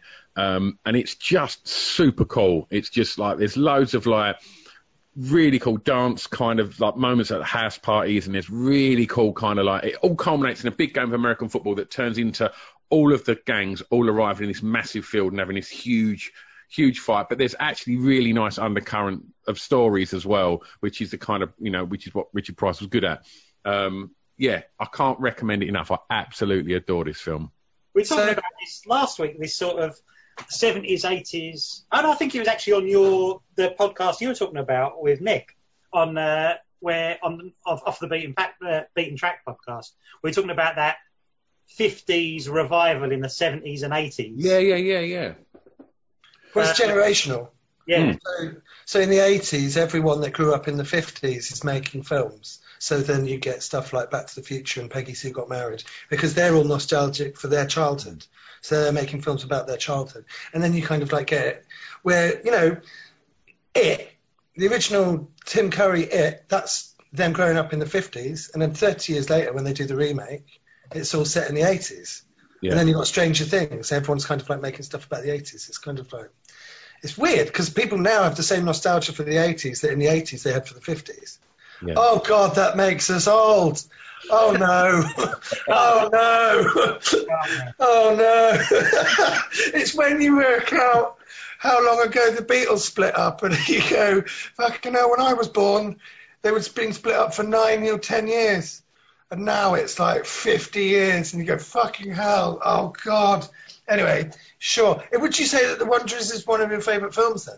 Hundred percent, hundred percent. Um, Yeah, I, I, um, I think I did. I, I done a, a podcast called "Films to Be Buried With," um, and that was that was my number one. Really? Your number one? Yeah, I love Uh, this film. Why is it? Why is it 18? Um, there's there's some kind of uh, I don't know if there's really sex scenes in it. There's lots of kind of violence in it. There's lots of I guess there's lots of bad language in it, which probably the way they maybe done the certificates back then may be slightly different to now. I don't know. Um, but yeah, there's nothing particularly sort of uh, not that I can recall anything. I mean, that's a lie. They actually um, they get two of the members from the gangs tie um, rocks to bits of string and then tie the other bits of string to their knobs and throw the bricks off of a, a bridge. Oh, Ah. Don't worry, the string's too long. Okay. Oh, wait. It's the fear. The fear. The fear. That, That'll put the willies up 'em. Oh. So, so um, because I really love the Warriors. I think the Warriors is one of um, is one of my favourite. Uh, would I say it's one of my favourite films? I think it's one of the coolest films. I really do love that film. Um, and um, it's sort of also because Karen Allen's also in Animal House, Yes. and that's all. And that's like a, well, that was, Porky, is in Porky's as well? I don't think she, No, that's Cattrall. That's Kim Cattrall. I always, I always confuse them. right. Kim Cattrall. Uh, yeah, Kim Cattrall. I mean, it's weird how many great. I'm not saying Porky's is a great movie, uh, well, I was no one's say- ever said that. but she's great in um, Police Academy and Big Trouble in Little China. Um, I think Mannequin is probably a film that has aged pretty bad. Oh, I've offended him. Not a Police Academy fan. Um, he's You've gone too far this time, Nick. fucking walked over. Oh, yeah, yeah. Well, so what is that that we're looking at? Is that a framed picture? That is a framed picture of um, the the original Police Academy um, poster from the first ever film, which I'm. What's weird is- with. When you've got it in a framed photograph, it looks like you were in the, the actual police academy in Yeah. that year. That's when you graduated. Imagine that. Imagine that. Oh my god. Um, can I can I tell you something that happened to me the other day? Like everybody's uh, like talking now about these kind of cameo things where celebrities record messages for you, and I, I, hadn't heard about it, but um, about six weeks ago, someone knew just how much I loved Police Academy, and I just got sent a video from Mahoney, Steve Guttenberg, Yeah. uh, telling me that he was in his car listening to Off the Beaten Track podcast. I saw that. I saw. I saw that. And do you know what? I was fucking jealous. I was so jealous. 'Cause, um, in lockdown, well, I've got I've got quite a lot to say about this actually. That, that, that picture that you've got framed, that's a that's a Drew Struzan uh, piece of artwork, and he famously did uh, the Back to the Future. Uh, uh, poster and he did like um, the welcome to my welcome to my nightmare front cover. He did Indiana Jones. He did like loads of um, loads of Spielberg stuff um, and uh, Star Wars and all that. And so so uh, so he's like this amazing poster artist who also did Police Academy. Um, and I watched all of the Police Academy films at the beginning of lockdown in one day um, I did five I did five, I did four on one day, which was the Steve Guttenberg set. They feel like an entire, Quadrilogy. yeah, they feel like an entire series. Those four, and then I did the other three, which are a bit bitty, where they're trying to work out what they're doing in five without Steve Guttenberg, and then six is like, right, well, it didn't work without Steve Guttenberg, so we'll cut down the budget, and then seven was like, five years later, they've gone, uh, the Russians were like, do you know what we really love? Police Academy. so they gave the they gave Police Academy permission to film like the first Western, either the first Western comedy or the first Western movie within Russia uh, after the Cold War, and it was Police Academy Seven. And you go like, fucking hell! But those films, I think. That those first four films, the Steve Guttenberg ones are great. And then I re- went and rewatched Cocoon because I was just like, I watched Three Men and a Baby, Three Men and a Little Lady, and then I watched Cocoon and I was just like, what, why? Uh, Steve Guttenberg doesn't get the respect that he fucking that he fucking deserves. Hundred percent, hundred percent. Mahoney in the first Police Academy film, one of the coolest people ever. He When he walks out with that cropped T-shirt, yeah, like- bun in the oven. Or bun in the oven, so cool. Um, but also, people completely underestimate that that Mahoney character uh, has great potential to be completely smug and unlikable, and he makes him totally likable. And he also sort of like bring he's like, he's sort of like the glue that holds that entire cast together. Because Yeah. when he's not in Police Academy Five and Jonesy is doing like the emoting and the exposition, you're just like fucking hell, get him away, get him away from the script because no one else can manage to do like what Steve Guttenberg does in those. I mean, it's sad, isn't it? But what Steve Guttenberg does in those films, right, is it's like a balancing act where he just sort of like he nails it so perfectly. Like he's the reason why those films were successful, really. Hundred percent. I Oh, love him. You're so lucky. Can't believe he wished you. Uh, was it a happy birthday? Was it, or is it just that he was listening to your podcast? he was just listening. yeah. It was just like my mate must have messaged him as like you know paid whatever it was, but I didn't know all of this. I was just blown away, just thinking, oh, he actually was just like he's into my podcast. But no, it was one of them cameo things. But I was blown away all the less. Like I just thought it was amazing. It's like I never. If you would have told like an 11 year old me that was desperately sort of trying to do the Jones noises at school that one day Mahoney would send me a message, never in a million years would I believe you. That's so cool. You got anything else to show us? Well, yeah, I have. I've, I've, so I was just trying to think of the things that that, that I was fans of, like, um, and I was a massive, like, obviously, like growing up in the eighties, like, I would I would go and buy like a quarter of sweets from a sweet shop, and uh, and I'd always get aniseed twists or like cough candies.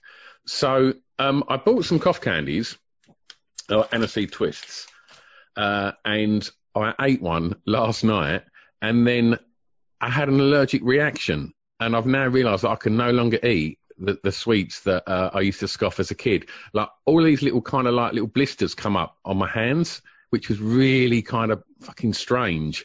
And I was just thinking, why has this happened? And then I just What a thought, beautiful, what a beautiful metaphor for growing up and getting older. You're allergic from the the thing that brought you pleasure as a child. I mean, it's Yeah. tragic as well, but yeah, it also shows that you uh, you've grown up. It's your Yeah. this is like your coming of age film, but not a good one. Like if it's just a bloke eating sweets, he's like, I've got an allergic reaction. That's sort of beautiful. just We're all gotta leave it grown up. now, We're all grown up, Stu. So, and I've got one last item, um, which is which is this. So this is um, me and um, a, a drawing that Kunt done from uh, Kunt and the Gang uh, of me and him. Every Saturday, we used to walk to our, our, our local town centre and, and, and buy records and just hang around in the shops. But there was a little hardware shop um, on the way into Greystown Centre, uh, and it was actually called the House of Essex, and it sold. We had this kind of idea that it seemed to sell the Star Wars toys that no one else sold. Right. And before anyone had got it, we walked in, and there he was, Zuckus. And I remember to this day, like, um, Kunt saying at the top of his, he, he refers to me as Roy. He was like, "Fuck my luck, Roy. Look, it's Zuckus." And uh, and we, we, we, but I mean, that would have been about one pound fifty. So that was generally like, you know, a couple of weeks pocket money back then. And yeah, we, we didn't go into town, but we went straight home because we both purchased Zuckus. And so, yeah, on my 40th, he, I think that's true. I remember getting like, well, at the time they were Return of the Jedi toys, but these would probably be like the film had been out a couple of years then, and you would get like in most like major stores, you would get you would have the main characters, but I always wanted the other one. You don't you'd only really find your sort of your characters like that at like markets and things, and Yeah. they wouldn't be knockoff. They'd be like they might have been nicked, but they were official merchandise. It was almost like no one else wanted them. absolutely. That's what I was after. I wanted like I wanted sort of you know what's he called the bloke with the the bloke who's in America or for London with uh, who's in Jabba's palace with all his um Bib Fortuna. bib Fortuna exactly. Well done. There's a fan. Who's, who's Zuckus? Um, he was like a, a bounty hunter in, in Empire, I believe. Yeah. Right, yeah, that's where I've seen him. Then he's standing next to what's the what's the lizard-looking one? Bossk. Is it Bossk? Bossk? Bossk. I think Yes. it's Bossk. Yeah, right. Yeah, So, uh, right. he's One of them not. a, a, a weird little story uh, regarding Star Wars and and and Kunt and the Gang. Uh, we, we we we're literally just starting a podcast this week um, called Time Bandits because we've realised in September this year we've been best friends for 40 years. So we're going to do a monthly podcast talking about what happened 40 years ago that month and uh, and what it's kind of uh, kicked off. But Oh my god, that's incredible. That's great. Great idea. Great idea. Um, and so uh, when we first met, my mate's dad was the key grip. Um, his name was Kenny Atherfold, and if you, you, you Google him, he's like he basically was the key grip on Star Wars Empire, Flash Gordon, uh, which actually come out 40 years ago this September. Um, Uh, who's, this? Who? he's my mate's dad. Uh, and, dad? and yeah, and he basically worked on yeah all the Raiders films, and, and to this day he still does like Bond and done all the Lord of the Rings and all that. But um, his son like moved to our school, and I had to hang around with him because he was like the new kid, and they said, "Oh, will you, you know, will you look after him?" So I was like, "Yep, no worries." And uh, but his dad was never there, but he had like a drum kit and a motorbike and a go kart, and I was like, "Wow, like this kid's pretty cool." And obviously, it was because his dad was always on location filming his films. So we used to play guns, and this is not a lie, I promise you, with the guns and the swords they used in Flash Gordon. And he had a pair of the wingmen's wings, and they were like foam spray painted gold. And Yeah. so he had them at home. So not content at kind of showing off to like my mates that that was the stuff I'd done. When I met Kunt, I told him that because of this, I was a Jawa and my dad played 2-1B medical droid in uh, Empire Strikes Back. Um, which was a completely pointless lie, and I don't know if I was just craving attention or not. Not pointless lie because it's also good because it's sort of believable and Yeah. it can't prove you wrong. Yeah, You can't Yep. see it. It could Yep. like could be. That's the key to good lies, isn't it? Like Scroobius Pip told me he was on Funass, and I was like, "You're joking," and he was like, "Yeah, yeah, yeah." Why would you ever question that? No. Tell us about Pod Bible magazine. Is this like a so it's like a physical? It's physical media, right? It's um it exists in your hands. It's not it's not a magazine. It's not digital. How It's you both. It's both. Yeah. both? Um, yeah, it was just um, it, it was something that you know with, with the podcast, I just there wasn't an NME or a melody maker, and sort of just trying to find somewhere to to sort of help grow and shout about your podcast. There wasn't anything, so I kind of messed around with fanzines and stuff growing up, and then I just said to to to Pip, I was like. Look, I'm going to start a little magazine, I think, about podcasts. And he was like, that's a good idea. I'll, I'll do it with you if you want. So it always helps, you know, when you got a little bit of sort of podcast royalty that that wants to kind of jump in. So yeah, we we, we kind of launched it uh, February of last year, um, and then just literally started off doing sort of five thousand every other month, and me and Pip would stand outside the train stations and tube stations handing them out, um, and then sort of fast forward um, to, to to the end of last year, we we we cut a little deal with the the, the Sunday Times, and we've upped it now to forty five thousand, and they go out inside the Sunday Times now, and it's just a little kind of magazine shouting about great podcasts, and you know, offering like a platform to to kind of small podcasts that are trying to kind of get heard, and you know, and we've been lucky that we've managed to get some really good interviews with, you know, Stephen Fry and, and, and Romesh and Buxton and, you know, lots of the kind of big, big podcast heavyweights. So it's, it's been a lot of fun. And yeah, kind of, It's hard to think of, isn't it? Because like it feels like print media feels like but Forty five thousand seems huge in those numbers now, right? That's Yeah. like for anything you sort of read about papers and magazines going under every month, and it feels like they're not selling forty five thousand, are they? Or no, I mean, it's really weird because I, I mentioned the NME earlier and it was like when you start looking at like the stats of like the NME in the 90s to like, you know, into the 2000s, like the drop off was ridiculous, you know, to the point where as it was sort of reaching the point where it all just went digital, the, the, the, the you know, the, the print was so small. But, you know, they were all things we thought about. But it, apparently, it, you know, and it, and it appears to be the case like niche publications are still popular. And, and at the moment, you know, to, to our knowledge, we're the only podcast magazine in existence in the UK. Um, and it, it- you know, we, we, we did see Le Pod, which uh, was a French version that they'd literally copied us page for page and released it in France, which was quite weird. Um, but um, but yeah, it's like it's been almost like a pirate version of it, or just like a rip off. A complete identical version, like that, that, that literally all the all the different sort of topics on each page were all the same, all the layout was the same, but just yeah, different content, but in French. I imagine that um, that at the moment having something that's sort of directing people in the right direction towards podcasts is more relevant than ever because basically people are just making podcasts during lockdown. I know that, I know that doing this is sort of like being a bit of a lifeline for me and uh, Nathaniel to like give us something regular to do and to kind of because we didn't do it at first. When lockdown first came in we stopped for a couple of weeks. And then as soon as we started doing it again it gave us sort of like a real structure to the week.